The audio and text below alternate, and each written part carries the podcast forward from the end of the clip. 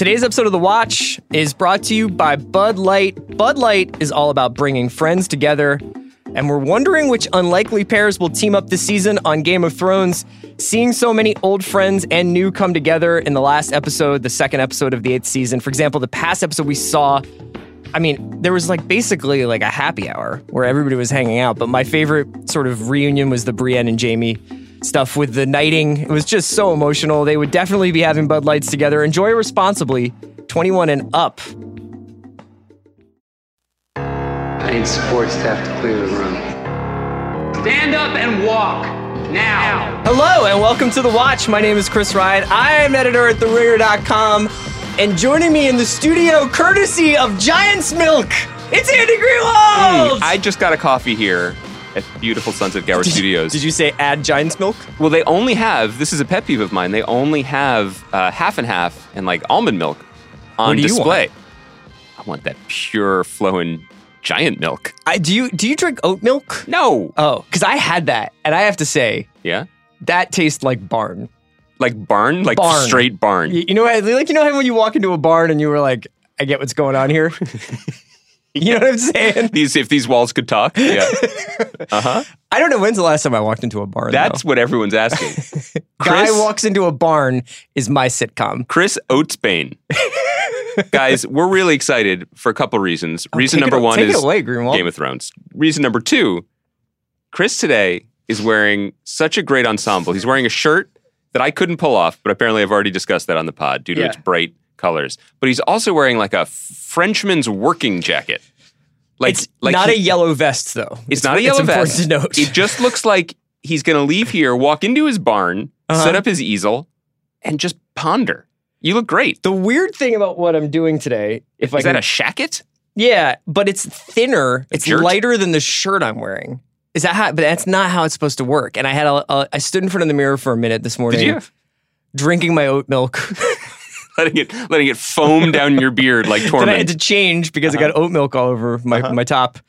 Uh, no, I just I just don't understand the mechanics of whether or not it's okay to have a lighter yeah, like shacket over a heavier shirt. it's 60 degrees. You, you can go any I direction. know it's going to be 80 in a few minutes, so I'll just have to take all it off anyway. We're just stalling because here's the real thing, Chris. I'm so happy. Game of Thrones is good. I was a little worried last week, guys. You you were I thought you got unfairly dunked on, roasted, Maligned? uh, marinated in a roux of oat milk Ugh. by people. I thought that you were fair, Mhm. fair but balanced. Mm. Um, Those words sound so good together. but after watching the second episode, Yeah. the first episode, like you're kind of like, oh, okay, like this is what it's really got going for it. This is what this show can be. last night was a tremendous Hall of Fame episode of Game of Thrones. Yeah. I loved it. I loved all of it. And and look, I think it's really interesting to compare to the first week because both weeks were essentially throat clearing. You know, if you if you think of television as I don't as a zero sum plot game, right? Like th- it was rearranging chess pieces, uh, throat clearing, setting up for what probably will be arguably or inarguably the most insane hour plus of television of this era of television, if not Mhm. ever. And that said, though, it was so much better across the board. And maybe this is one of those things where, you know, we are, I can't tell if we're out of the habit or if we're getting spoiled in terms of reviewing TV week to week the way we used to. I don't know if you can get an episode like Knight of the Seven Kingdoms without Having Winterfell. Winterfell, yeah. So I would actually, I would let me throw this at you. Okay. What if they're supposed to be the same episode? Well, they were block shot. They had the same director. Yeah. And uh, Cogman wrote two, Dave Hill wrote one. Um, but given what we had heard earlier on about like the different ways that they were conceiving of this last season Uh-huh. and the possibility of it being three movies or something like that. Right. I think if you look at Winterfell and Seven Kingdoms together, they form a pretty complementary piece. I think that's right. And then I think the Battle of Winterfell will be its own thing. And then I think basically, I bet it's another 2 1 come down. Another two episodes Yeah. that feel like they go together, even though they're supposed to be pretty long. And then the one will be a coda. But I felt like there was a lot. It was like, this was about reunions the first week. And then the second week was about closure and resolution on certain things emotionally, if not obviously physically, because I think we're going to get into that. I think you're I think you're definitely right. And I think that it's funny, 8 seasons in, I am still sometimes fighting at the nature of this show, right? Mm-hmm. Like I marvel at its structure, at the organization, at the honestly at the economy with which they do things, but sometimes I also chafe against it because it feels either unsatisfactory or unsatisfactory in the moment. And so last week, to your point, you're right. Last week they had to get through a lot of initial reunions before they could deepen the relationships, before they could either resolve them or give us some sort of payoff with them. So we had to have Arya and Gendry uh, make eyes at each other last week before they got to um, forge Valyrian steel Dragon, in, yeah. in a very special way. Dragonglass, yeah. Dragon glass. I, I, I could have workshopped it, the sex forge joke a little bit more. Too bad Mal's not here. Yeah, I think it's actually good considering some of the text she sent us last night. So you're right. I think it's better to think of them that way. The other aspect of last week that I think I was having some trouble with, and and and I'm very curious to hear your thoughts on this, was last week because it was the season premiere, because it was resetting the stage, spent a lot of time on what I think are essentially our main characters. And I think our main characters aren't as interesting as our supporting characters. I don't think that is a radical mm-hmm. statement. I think the thing that has been brilliant about the show and has made it so great over eight seasons is the just wildly, unprecedentedly deep bench. Yeah. Um, we all have our favorites, and then sometimes, like when there was that Dirty Dozen mission last year, I'm like, oh, those are all my favorites Right. Beric and Thoros and the and the, Hound. and the yeah. Hound and Yeah. all these great characters just all interacting in surprising ways and being funny and, and being supporting, being Yeah. the supporting uh, scaffolding that a show like this needs. I think that Jon Snow brooding, while compelling, and Kit Harington is really, I mean, he's really given a performance here. I mean that sincerely. I think it's pretty amazing the arc that he's had and the weight that he has to bring to every scene. He doesn't get to have fun like the other people do. I find him and Daenerys less interesting at this moment. Yeah, it's interesting. I mean, f- since Tower of Joy, you know, obviously that was a huge turning point for his character. And we knew, as an audience, knew more than the character himself did. Right. And that went on for a while. But even last night, if you would have told me that there would have been a bunch of scenes of people drinking wine and screwing in, in forges, mm-hmm. You prefer Barnes. and then the episode would end with Jon revealing his true identity to the woman he loves, Yeah. and thus changing the sort of stakes of the game. what up? I'm your nephew. and that that wouldn't be the emotional high point of the Right. episode. That the emotional high point of the episode would be this Jaime and Brienne thing that had been kind of brewing over three or four seasons of their Longer. interactions. Yeah, longer. It's- I don't. That may have been the third season. I don't remember. Yeah, But and that that would be the emotional high point with it, just like this person getting knighted, and that for this show that's so cynical, or not cynical, but, but this show that is so subversive about mythology, to indulge in it was season three, by the way. yeah, but to indulge in what is basically a the most classic swords and shields kind of thing you can do. Mhm. You know what I mean? To bestow honor onto somebody else and a title and like to like talk about the qualities that make a hero. And she is the most heroic person on the show in a lot of ways. Like the most purely heroic Yep. person. She is the most uncorrupted character on this show. the the true gift and pleasure of the show has always been been its cumulative nature, Mhm. and it allows Game of Thrones to play with uh, a well of emotions and emotional investment that other shows could only dream of. And so to have a scene where characters that we have we have known for eight seasons, some some slightly less, I guess.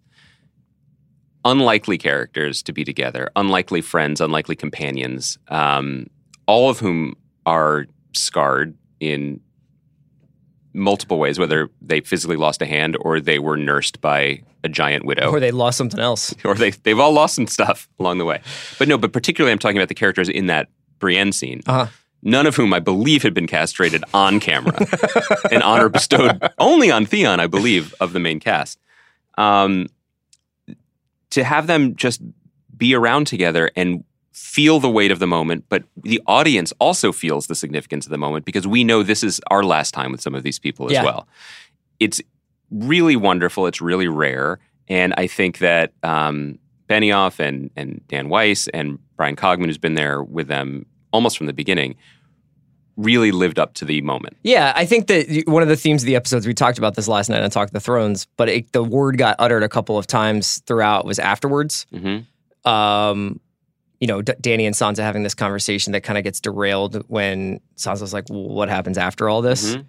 And this concept of, well, well, let's say we live, let's say we make it, but the episode itself is fueled by a kind of last night on Earth urgency hmm and I couldn't help but think about some of the meta commentary of like these these characters are also and these actors who have spent so much time together are also kind of you know separating from one another professionally Yeah. and there was a lot of really touching moments in between people like that even when they were only you know Sansa and Dany have not had that many I don't think any one-on-one conversations like they did last night By the way, ever since Sansa took over as the lady of the Rhythm Nation, she has not looked as fine as she did last night. The large, like the large chain, yeah like what was the it's con- Cersei's outfit chain chain hang low? Like that was that was incredible. Um, yeah, but also it's funny. It's really funny what the difference a week makes. And now you've got in my head with this idea of thinking of them together. Mhm. But I, I, you know, on the podcast last week, I was talking about how I felt almost rushed with some of these some of these encounters, some of these reunions that they felt just they they felt economical. A word that I've used now in complete twice, but once in a positive context and one in a negative context. Then you get to this week's episode where the Hound Arya scene is certainly shorter, I think, than the one the previous week, but it was terrific. It it struck the right balance of sentimentality and reality is a funny word to use in this context, but Yeah. um, knowledge of the characters, appropriate knowledge of the characters, um, and also created an interesting dynamic between old and young, which has been a steady drumbeat through the series. And I'm not really sure how we're netting out on that. You know, um, the older people whose fight is nearly done, Mhm. the younger people who are willing to challenge tradition. Um, and then now in this episode in particular, we find the the people, the characters who more than any other, Jon and Daenerys, who have represented the young um, viewpoint. Mhm. Suddenly, uh, the past is yoked around their necks like an anchor right to, to to screw up everything. So I mean, like we can talk. Let's talk a little specifics about the episode itself. Mhm. Obviously, the the easy way out on that one Mm-hmm. is a marriage power sharing agreement. Right. Uh, I, if people will accept an aunt and a nephew being together, the alternative is a brother and sister being together. I suppose. So- What if? I mean, that was a. We've really come a long way in eight years, both as a show and as a country. Where Right. now there's just some like tender thoughts about the time that Jaime just fucked his sister on the rig. so He's just like, well, I, loved her. I want to talk more about. We could even save Jaime The for the second half. wants but what the, it wants. The Jaime Reclamation Project is one of the great uh, like achievements of this show, aside from you know one one. You know, at at uh, we- we attended a seder together the other the other did. night, and and and you were. By the way, I'm, I'm I'm not sure how I feel about this. You were letting my wife know that she's become a a more frequent mention. well, it's not like she's listening. Well, that's why I felt comfortable. that's why I mention told my her- wife all the time. She doesn't listen. No, there's no question about that. But now you told her. But Yeah. anyway, she she wanted you to know that uh, she did not watch the show last night. She made it. She's like, I just can't do this. And I said, okay. And I paused it. And I said, really? You can't sit through the next 48 minutes and 59 seconds? You're tapping out? she because she was. It's too emotional, or because she finds it. So boring. Okay. So boring. But she didn't put in the work. She didn't put in the time. Of course, yeah. I did call her attention though at one point. I did pause it to say, look how good his hair looks.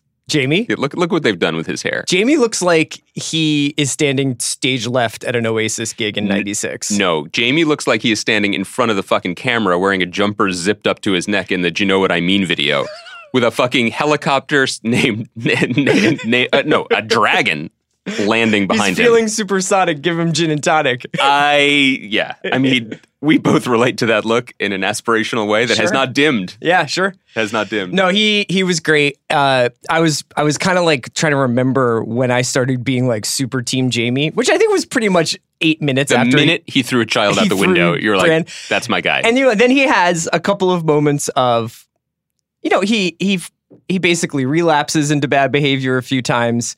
Um, my personal favorite is when he goes up to Edmure when he's got Edmure Yeah, Tully thinking about that. chained to a pole, and he's just like, "I'm a catapult your baby." yeah, Yeah. I mean, that was, you know, things are said in the heat of combat. It was like I felt like that was like Russ Westbrook rocking the baby on Dame Lillard. It's like I don't know that he was necessarily going to do anything about it. He was just using it. Right. So he, you, you don't think if push if push came to catapult, Yeah.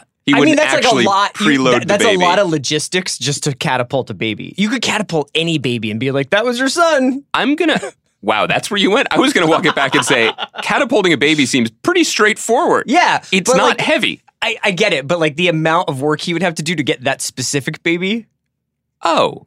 Oh, I see. So you're saying he could just borrow a baby, or even, dare I say, like a sack of old clothes and be like, Sure. damn, your baby. And then if he figures it out, he could be like, "Well, imagine next time when it really is your baby." And then the next time it's it, it's what like like a small forest hare that they've captured. Um, but his his sort of redemption arc is pretty amazing. I, I do find it fascinating that I think that the only thing where it's not plot armor, it's not the definition of plot armor, but Yeah. his presence in Winterfell, it's really about Brienne, and he says as much. I mean, he says like, "I came here basically to serve under you," but throughout the entire series, he's always just maintained he doesn't really give a shit about anything but Cersei.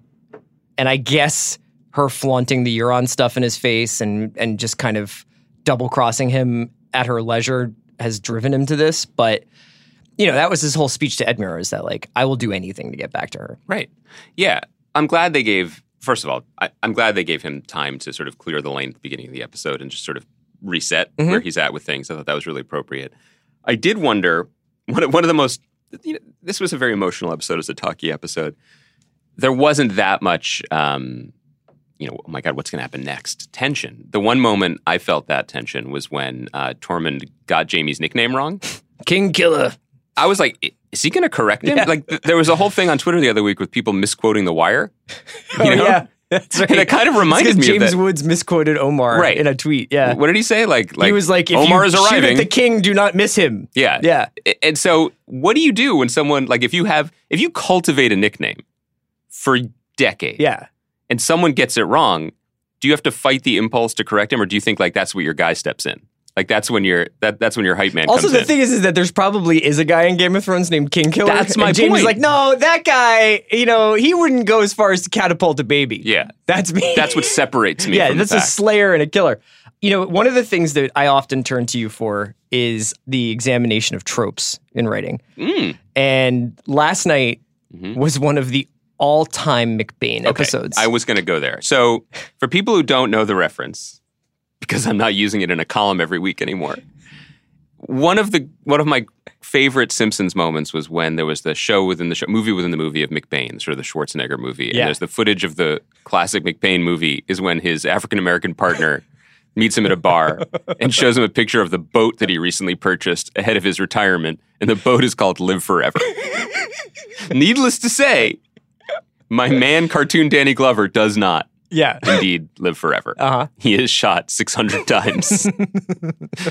so there was some major McBaining last Yeah. night, and I think that I I I, I Should we do them. some Oh, you did? Yeah. I was hoping you would. I have a I have a I have a McBain rankings coming off of season eight, episode two of Game of Thrones. In terms of who who, who showed everyone their boat. Number three, Yeah. And we just mentioned him, and it pains me to say it. Number three is is is Tormund Oats Milk, because Because he was he really got to be like, I suckled at the teat of a giant.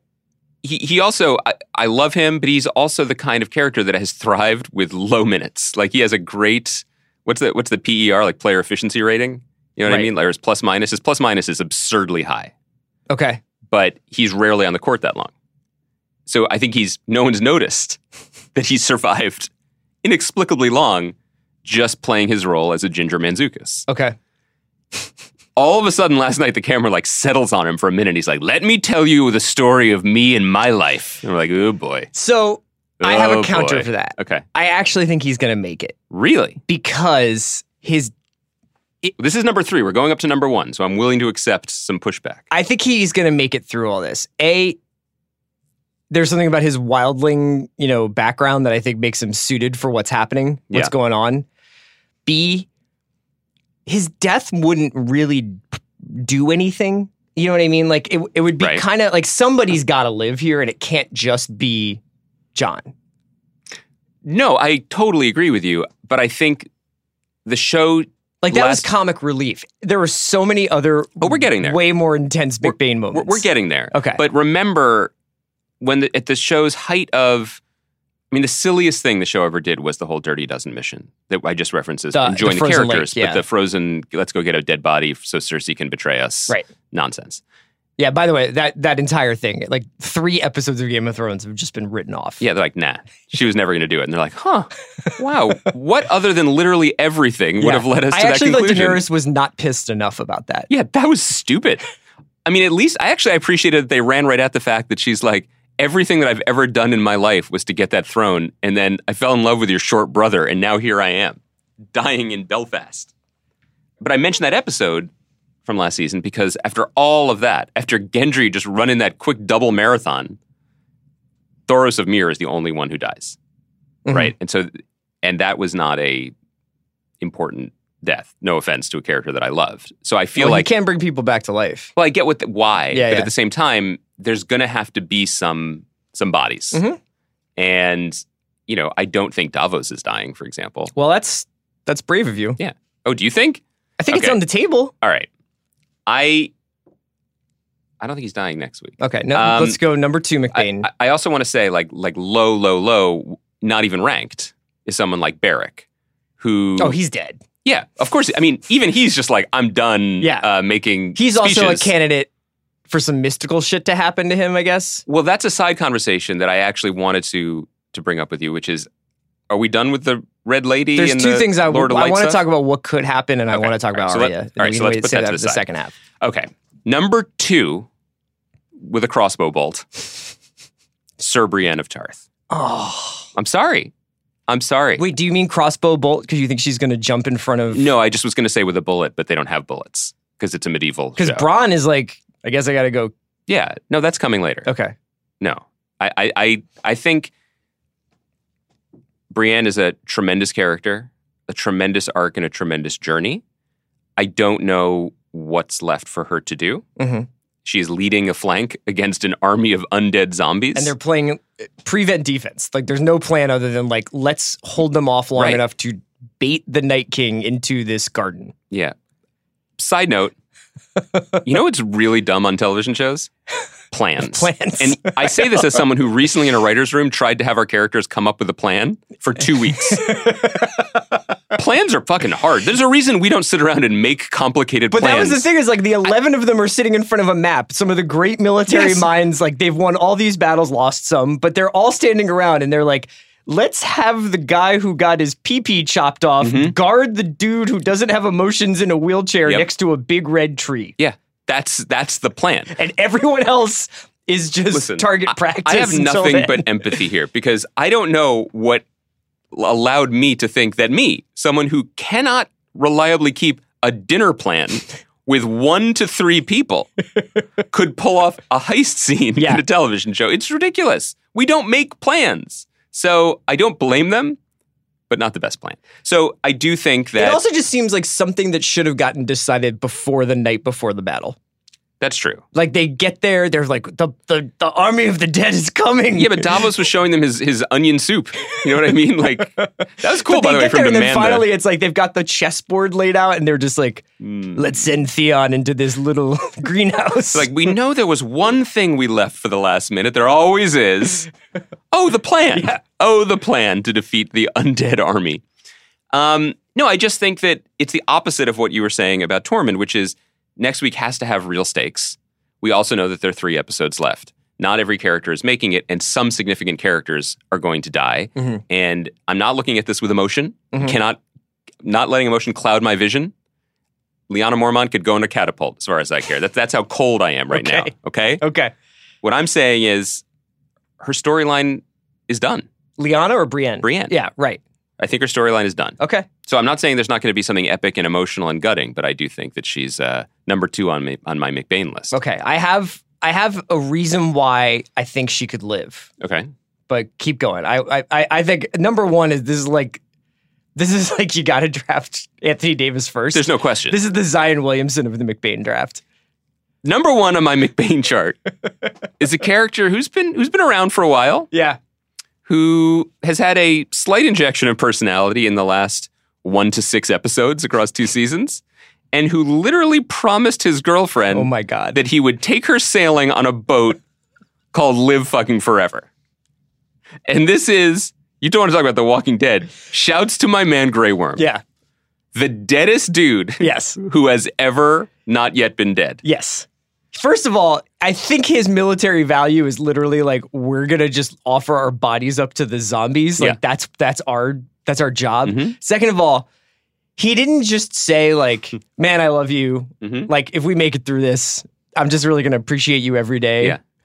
He's like, here's the here's our plan. Yeah, we've, first of all, never make plans. Here's our plan after we defeat the army of the dead Yeah. and Cersei Lannister and the Golden Company. hmm You and me, hmm a little crab shack in Essos. That's right. A little, a little VRBO. We, it, he, You he, know, wa- only a few, only a few customers. He You know, because it's bespoke. he was pitching Missandei on the opening of the second Bourne film. Yeah. He's basically saying, You and me in Bali. we're going to have billowing shirts. I'm going to drive to town to the market once or twice, Because just to get what's fresh. And no one's going to come looking for us. Maybe it'll be grouper. It could be. gr- Everyone loves grouper. Have you ever tried orata? it is a flaky whitefish. It's delightful on the grill. Yeah. and I will cook it for you every night for the rest of our lives. And we will never, ever be in a snowy place again. Yeah. Rough. It's Yeah. rough. Yeah. It's rough stuff It for was, my guy. It was really tough. Yeah, I think even Nathalie Emmanuel, the actress who plays uh, Missandei, is, is has been tweeting like, "Can't wait to see you on the beach." like, Yeah. That was a rough one. Do, is there anyone? That's my list. That's my top three McBains. so my my argument against people like Tormund and Brienne dying Okay. is that in my mind, when I try to figure out a an idealistic, happy version of the ending of this show, which is hard to see, is it essentially part of Daenerys's dream comes true. Maybe she does get to sit on the Iron Throne. Maybe she shares the Iron Throne. I don't know. But her whole idea of breaking the wheel. like little Jon Snow sits on her lap. they I love that they went right at that. Are chopping at that dude with his height. You. It's hard to chop at a at a tree that small. You know what I mean? yeah, with a butter knife. Um, is this idea that there could be basically like they dis they disassemble the seven kingdoms that they do break the Right. wheel that there is like a new vision of government and the way that they break up Westeros and Essos maybe in kind of like nation states or something like that. Yep. Because that was sort of what Sansa was getting at. It was like, what do I? What do you? Basically, I run the North. Like I'm not giving up the North after this. Well, what if she doesn't have to? What if there is basically she gets the North, Brienne gets a part, you know, Jorah gets a part. I don't know. Brienne, Jo- Jorah, Brienne, Brienne gets a part on the beach. Brienne, Yeah. Brienne is the the maitre d at the Crab Shack. Mm-hmm. I thought Jorah was pretty high up there on the McBain rankings. That was the only one I thought you missed. Oh, Sam yeah. being like, "Take my sword because you deserve it." Jorah had a great he had a great last run, reminiscent of Dirk Nowitzki's. I feel like Yeah, they- Winterfell there was a lot of presenting him with jerseys. Winterfell put up a tribute video up Yeah. on the big board of all the times yeah, he'd uh, helped out our friends. Sam being like, "Your dad helped me be a man." yeah. You're not wrong, but weirdly, I felt the sword bought him a little extra time. I do think that he has to die in the service of Daenerys. Daenerys. So if we get to a moment next week when she is in jeopardy, then you're right. Mhm. For whatever reason, I feel like uh, someone else. The, the sword is too significant. You know, in, in as much as something that was introduced late last season, And could be everybody's been trying to give him a sword, like they because Jon tried to give him. Oh, a you're right. back Longclaw, last year, right? Yeah. I just can't imagine this sword falls on the icy battlefield and no one else picks it up. So either he brings it back or someone else picks it up. Okay. It's an interesting call. All right, let's take a You're- quick break to hear from our sponsors, and when we come back, we're going to talk a little bit about Arya, a little bit about what might happen next week. Today's episode of The Watch is brought to you by Oreo. The most epic cookies of all time are here. Cookies are coming.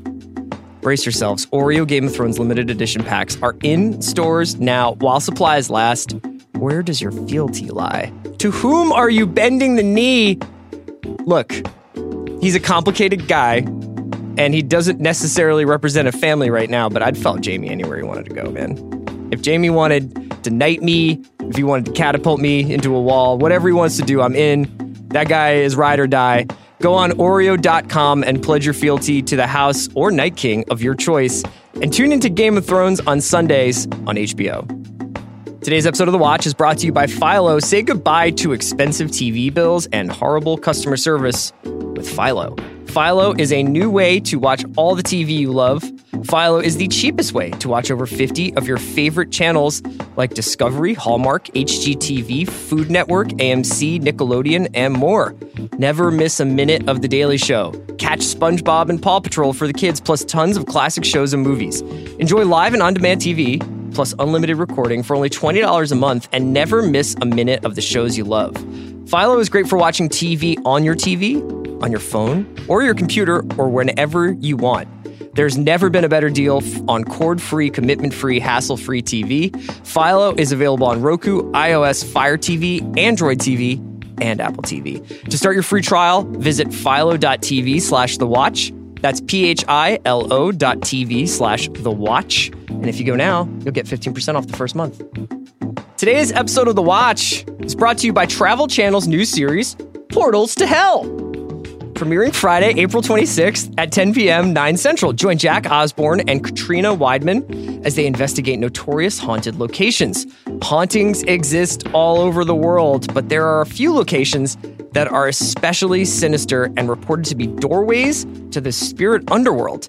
TV personality, executive producer Jack Osbourne, and paranormal researcher Katrina Weidman joined forces to investigate notorious haunted locations like the Alaskan Hotel, Bobby Mackey's Music World, and Eastern State Penitentiary, which is literally down the street from where I grew up.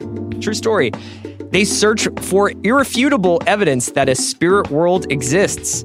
In the premiere episode, Jack and Katrina traveled to Juneau, Alaska to investigate the Alaskan Hotel for the first time ever on television. Watch the series premiere of Portals to Hell this Friday at 10 p.m., 9 p.m. Central, only on Travel Channel, and stream a sneak peek on the free Travel Channel app today.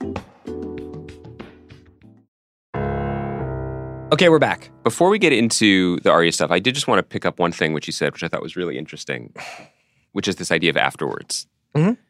The show has, as it's steered more into the specific endgame of these characters and this world, Mhm. definitely leaned away from some of the things that I think brought in a wider audience. Not necessarily a wider audience, because people love swords and dragons, but during the first few seasons when it was more diffuse and we didn't all know exactly where it was going, or at least expect to understand where it was going or who mattered. It, the beauty of the show was that it allowed these pockets for conversation to develop about what it might be saying about power, what it might be saying about our Sure. own world, analogy, metaphor, etc. And you know now it's just a tightened ship in all ways. And even I think last week, Game we- of Thrones is about Game of Thrones now. yes, and comment almost commenting on itself at times. Mhm. The one place where that might not necessarily be true is this concept of afterwards, which I really, really like. And we joke a minute ago about how these characters are bad at making plans, but these characters who have lived in a perpetual state of crisis for the entirety of their lives. And in fact, the crisis predates their birth, you know, and certainly in the case of Daenerys, everything that she does is about the death of a father who she didn't know, Mhm. who was killed by a guy that she just forgave. By the way, that Well, was that was kind of Two other one. people on the. I- I think she got She, she got outvoted on the, on the panel there. But you know, this seems like a wide-ranging reference to make. But you know, when they do when they did a stress test on the people of Cambodia, people who weren't even alive, with Mhm. Khmer Rouge, like they're stressed. They elevated enough to think that people who weren't even alive when the horrors were happening have PTSD. Sure. Now we have a, a fight that is truly an existential fight, almost absurdly so. They are fighting against death, right? They're Mhm. fighting, as Sam said poetically, they're fighting to preserve memory and thus keep their story, Right. which is being alive. Um, what does happen next? What? How does a group of people um, who have never known the they've never had the possibility of planning very far ahead, who've never actually considered what could happen, um, figure it out. How do you make peace with peace? How do you get past the uncomfortable break in the uh, Daenerys Sansa conversation. I was going to joke about how many crucial conversations are interrupted by you know people blowing on So horns. that was the only critique I had of last night was the amount of interrupting going but on. I think I agree with you. But you could also, if you're going to spin it into this far fetched thing that I'm trying to piece together on the fly here, we are reaching a crisis point past crises where there won't be a timely shofar blown to interrupt these conversations Yeah. with something more important. Yeah. It's life or death. And now you're going to have to figure it out. And which characters are willing to have those conversations? Which characters are equipped to have those conversations?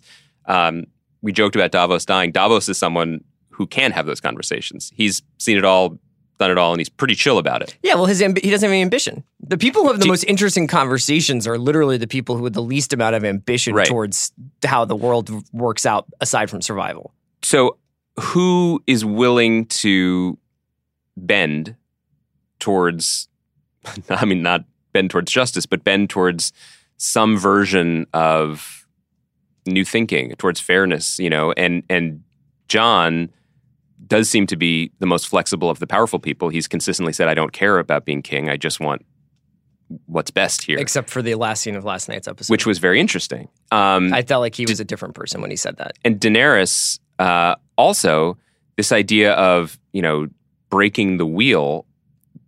That's that. I don't think she's doing that anymore. She still just wants to sit on the top of the wheel. You Mhm. know, She so wants to restore her family. Yeah. and so I'm very interested in how much space the show gives towards that after, and uh, and and what it means and what we can draw from it because you know the people have used many times the metaphor of like existential crisis. Oh, is the show really about global warming or something or climate change? Um, I- I guess we'll see what it's really about because there's only four episodes left. But I but I, I am curious how much of the show ultimately will feel like it was about the show, and how much it was it, it will be about setting up a new paradigm for the fictional world of the show that Yes. might leave us with something. I certainly consider. think that there's a lot of credence to the idea that the earlier seasons of the show, when they were more about palace intrigue and more about Mhm. like political maneuvering, that they were they were they felt more reflective of our of our world. Mhm. And then with the increased presence of the Night King, it became more of the world of Game of Thrones. Mhm. And in some ways, I wish there had been a more explicit, or I think you could have had a more explicit conversation about afterwards when it was just Daenerys versus Cersei. And it was just these people choosing sides and thinking about, because there is that moment, I think even Tyrion says it to uh, both of them. He says it to Cersei and Daenerys separately, Mhm. where he basically is like, the upside, like the version of events here where she just flies her dragons over King's Landing and just melts thousands of people Yeah. to get what she wants isn't going to change the world. It's going to kill a lot of people, but we're just going to keep going through this cycle of unbearable violence. And what he was trying to do was think of a different, a third way, a Right. different way. But the emergence of the Night King and the White Walkers makes it more dystopian and more kind of fantastical because it's just about pure survival. But it would have been interesting to have the conversation of what are we doing here? Well, well, that's why I wonder, and I bet Jason Mallory have many theories about this, probably the right one as well. The season is structured in a way where Cersei is the final battle, Mhm. right? Where the Iron Throne is the final battle. The Golden Company and Euron and Cersei are like still waiting. Now, does that mean, and again, I don't, I'm sure there's much wiser thinking about this than what I'm about to offer, but either they defeat the army of the dead next week and then march and deal with the next problem, or probably more likely, right? They lose and retreat somehow, To to the Iron Islands or Dragonstone is what people think. Yeah. and then the final battles are kind of merged again, right? There's Yeah. some, I mean, do you save Cersei? You know, maybe that's the question that they have to ask themselves. Is like if once once those once the White Walkers get south, and maybe there's a way to to defeat them. uh, You know, they realize how to defeat them again, or they make another run at the Night King or whatever. But the problem is, is that I think that we we're still it's not a problem, but we're still learning what the White Walkers want or what the Night King wants, which is apparently Bran. it's so weird that like he has an unstoppable army of the dead that can kill everyone forever and no one really has any chance to stop him but his one flaw is that he is essentially swiper from Dora the Explorer and he just can't help but swipe like that is pretty interesting Yeah, you know yeah. like if only he had one glaring flaw like his desire to sneak into places to get one boy Yeah. that's just he just can't help himself I Get up just, and I swipe. really don't get that plan. I don't get his plan either. Yeah. To be fair, No, I mean I don't get them being like let's let's use one of the le- less lesser mobile people yeah. as bait. I Right. know that that's like what they need to do, but Jon being Oh. like we just need to kill one person. By the way, I, Theon doesn't even make the McBain rankings. No. like No. like Theon's first name is going to be revealed as McBain Ironborn. Theon is like the Mark Wahlberg character who got to walk onto the Eagles. He's so Vince Papale, psyched to be there. Yeah. He's just like, I can't believe I made it this far. and thus knowing that he's going to be gang tackled. Yeah. and pulled to pieces. You know what's interesting though is like they've given so much time and so much really beautiful writing to these reunions. I the deaths are not going to be Well, very the deaths are going to be pretty savage. there's not much time for them. I know. They've said goodbyes. Yeah. And and I think that's the other piece of watching a show incrementally that feels very different. And I and I and we should talk about the Arya stuff and Sansa stuff quickly before we're out about what might happen. But I do just urge everyone listening, everyone who's watching this season, really enjoy this week. Like really take pleasure in this week and obviously read the all second episode. Yeah. after the second episode, but before Sunday. Like, you know, read all the coverage you want, rewatch all the stuff you want to rewatch, listen to, to binge mode and all the other great content that's out there about the show. It's not going to be like this again. yeah. Every other generation of people who watch this show, We'll know that this is what happens at the end. not only that, they will imme- they will end last night will end and they will immediately watch Winterfell. No the, the, next one. That's what I mean. There will be ba- Battle of Winterfell. Yeah, whatever it's Yeah, called. yeah. They, they haven't revealed the title yet, right? No. I thought you were going to say they're going to start watching backwards. And I'd be like, let me stop you there. That's not how TV works. Um, no, I know what you mean. They'll binge it. Yeah.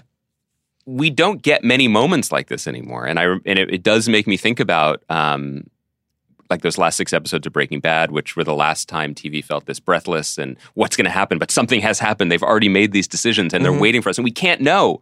And there's so few things anymore that we can't know that it's kind of delicious. It's pretty great. I hadn't thought about it like that.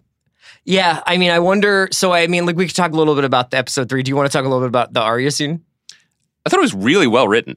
I got to say, like, I really, I really liked it. Yeah, I really liked it because it took something that they had been setting up for years. I don't think this aspect of that relationship or the potential of this relationship was a surprise. But again, to take advantage of the character building they've done, the time spent, the changes that we've observed that we're not just being told about mm-hmm. in who they are and how they are, the way that she just disarmed him yeah. in all senses was terrific. And I'm not the person to be making these judgments, I don't think. But for all the flack the show has gotten, often quite rightly, for its treatment of, of women, I thought the fullness of the arc of Arya, obviously there's more to come, that they've given this character is noteworthy. I was trying to think of what Gendry could have said that would have been a buzzkill. Okay, all right. Like if, when she's like, "How many guys, girls have you been with?" If he was just like, just tons, Like so many. like like literally incalculable. yeah, Think about King's Landing. It's not hard. A guy like me does very well. or if he had been like really kinky and he'd been like, so the red woman puts all these leeches on Yeah. me, man. Yeah, and it- it- I loved it. Yeah, exactly. if he's if he's if he's like, let me stop you there. Doesn't matter who I've been with. It's been wha- it's what's been on top of me. Yeah. Literally removing my blood. And if he'd been like, I just honestly, I don't even get into bed unless somebody's got a jar of leeches with them. So unless if that I see you taking your gloves off, unless the next thing you do is remove a packet of Yeah. aquarium grade leeches, Yes. I'm you- out. I'm not familiar with the flora and fauna of the north. If there are any sort of um, attaching insects, Yeah.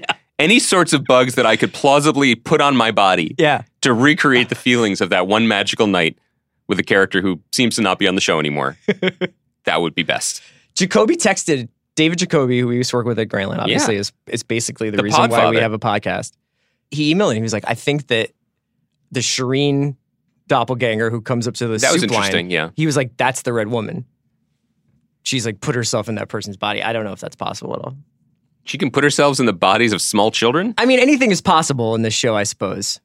But I think I was more of just a like Gilly and and and Davos get to have like a moment with this David character. Jacoby woke up in New York before heading off to his wildly successful radio and TV show. Yeah. Before even like greeting or, or spending a quality moment with his three beautiful children. Today's his wife's birthday, by the way. Facebook let me know that today's Jacoby. I I won't think say. it's her- a family affair for them. I think they all like. I mean, I don't know if his younger children liked Game I hope not. They're watch Game of very young. I'm just saying, of all the things for King David Jacoby It's to be doing today, monoculture, man. What do you Wow. want? Everybody's watching. Everybody it- except Kaya. it's not like it's not like he was writing us and being like, "What do you think Giant's milk tastes like?" No. Or I think Grey Worm's about to get got. It was some obscure side theory. Well, she's not. She says she has to die in Westeros. Where the hell is she? maybe she died. No, she's coming back. Nobody goes, I have to die in a specific place, BRB, and then they don't come back. I think lots of people say that. Oh, on TV shows? Yeah. Oh no, they don't. I thought you meant just in general. Uh, so that's the Arya stuff. Glad we got that out of the way. Yeah. Um, what else do we have to hit from this? Are people shipping Sansa and Theon? Yeah. That's weird. Uh, That is that weird? That's weird. I've been talking for like eight years about how I like watching these twins bang. Couple things. I'm not going to share with everyone the texts we exchanged with Mallory Rubin Why last not? night. Let's Just- do it. This is about radical transparency. Haven't we learned anything from our surveillance state? Let's do it. Fine. Let's say what we should. We, you and I were texting last night when Uh-huh. I got home. You were like, "Great episode." Blah blah blah. We're going back and forth. So so I, then I I so right. So I said so I I wondered about that love affair, and you wrote that will be a somewhat chaste love. and I said we all thought the same thing about Grey Worm and Missandei. yes, that's true. But eunuchs are DTF. Right. And then you you you jumped in and you wondered what eunuchs have and didn't have. You I said I think want- eunuchs have no uh, um, what Marbles. marbles, Mhm. right? Well, Theon has no John Thomas. terrific, Right. And then you said, right? Is that right? I don't know. Let's bring Mel into this. That's what you said. Yeah. I was that- willing to to to Google. But so I sent her a screen cap of that conversation, and her response within seconds, after a full day of filming and talking. LMAO, thank you for coming to me with this. so this is, I feel like you're right. We should help people. They Yeah. might not know. So this is a direct quote from Mallory's text. The unsullied, to borrow Dany's phrasing, have neither the pillar nor the stones as we understand it. okay. Same for Theon, all gone. Nothing to wound by kneeing, as we saw in the season Right. seven finale. Not sure. I feel like getting kneed anywhere post op. We talked about that recently because we did a rehearsal show about the season seven oh, finale. Oh, Right. And there's just like y- Theon just gets kneed in the groin like Yeah. eight times, and he's like, "It only makes me stronger." And it's just like that would still. Yeah. Is it just all dead? It's like no feeling down there. Can I be clear? You could knee me anywhere on my body, and I'm done. anywhere. My my my calf, Yeah. my foot. I don't know how you get your knee down there, but like it would hurt. Yeah. It only makes him stronger. I don't know. He just got up out of the sand and was just like, "My bloody face. Now I'm your leader." Yeah, that's that's not me, man. that ain't it. Anyway, what Mallory deeply believes is that what Missandei and Grey Worm experienced with each other was Oh, you, I don't know if you should say non-traditional. non-traditional love. That's all. Yeah. I'm not kink shaming. She No, was just saying that Look, we just talked about leeches for like five minutes. yeah, but that's cool. Everybody likes that. this was outside the realm of the Seven Kingdoms. Anyway, not everybody has to be in love. Not everybody has to be romantic. That's fine. That's I think fine. she They- just they- trusts him weirdly. Well, I, you know, that I like. It was the, he- I only brought it up because it was the romantic part that didn't make sense. Where it's like there there is something that is wonderful about this re, all the various reunions, especially the in Winterfell with the Stark kids, who were not all Stark kids, as Mm-hmm. it turns out, um, and had complicated relationships within the family, and it kind of challenges this notion of unilateral, like I fight for my family, I fight for my house. That now Jaime is broken, which is actually another thing that the show uh, articulates in an interesting way, which is true to our own psychology, which is family is just like family just happens. Yeah. You don't have to well, it's loyalty. That was the whole thing. Fuck loyalty was what Brienne said to him. right, and and it and it's ultimately true. Like, and, and we were talking about this in the writers' room the other day, just about like sibling relationships and how this is probably interesting to you as well because we're both only children. But like, I definitely grew up thinking people who are siblings like had this magical telepathic bond and had to be united in everything and all things. And then I watch a show like Catastrophe and Fergal and Sharon not on the same page. Yeah, I mean, you also met people with brothers and sisters, and they were like, "I don't like that guy." No, but then I thought it would click. Yeah. You know, I thought like No, something what you mean. magical Yeah. clicks, and it's actually you're just people, and you have to learn to love people as people. and especially on this show, especially the Stark kids, each one of them uh, has gone through significant Right. trauma, and each one of them has come back from that trauma completely different. So Arya is now a faceless assassin. Uh, Bran is an all-seeing, all-knowing demigod. yeah, Jon is a messiah, and Theon is uh. Well, let's just say he doesn't have a ton of feels down and, there. and Sansa shops at Agent Provocateur. That's right. That's cool. okay. Do you want to say anything about next week? I'm excited. Yeah. I just I, I- I'll just reiterate what I said a minute ago. Like this is going to be an epic battle. It's going to be unlike any episode of television ever made. Miguel back. Sapochnik back. Yeah. Longest battle ever filmed, longer than Helm's Deep. It's great. Yeah. It's really exciting. And and what do you think is like the so Cersei was like they, they didn't have any Cersei in the second episode. Yeah. And I mentioned this to Mal last night. I was like, I wonder if Cersei's just not going to be in two straight episodes. And she was like, I bet what they'll do is have like was with Battle of the Bastards, where there was like a, a, a bit of King's uh, Landing stuff before that. Oh, it might start there.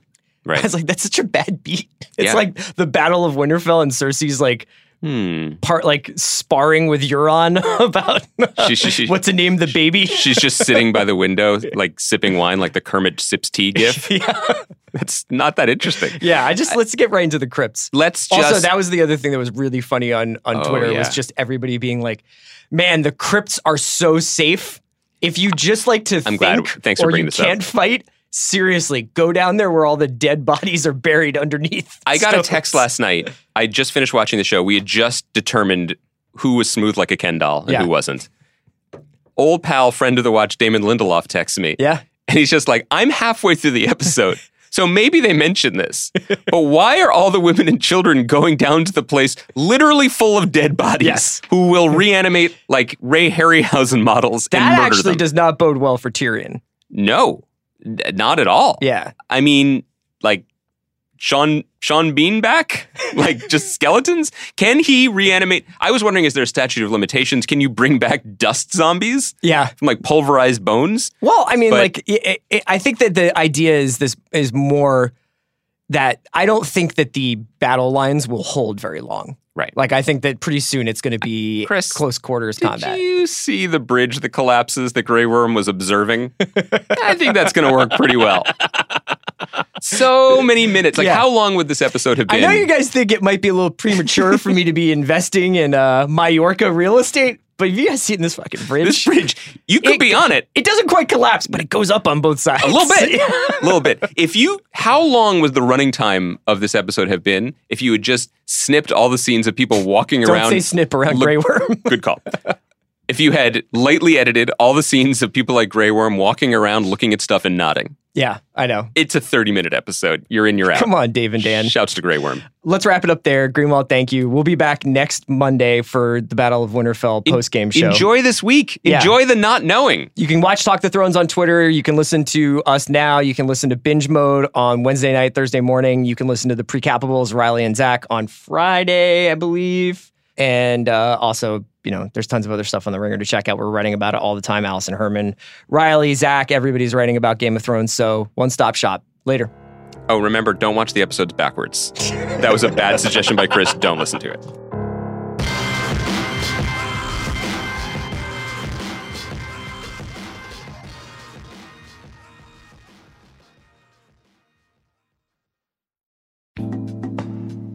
Today's episode of The Watch was brought to you by Philo. Philo has over 50 of your favorite channels, such as Discovery, Science Channel, HGTV, Food Network, AMC, MTV, A&E, Nickelodeon, and more. Enjoy live and on-demand TV plus unlimited recording for only $20 a month with no contract needed.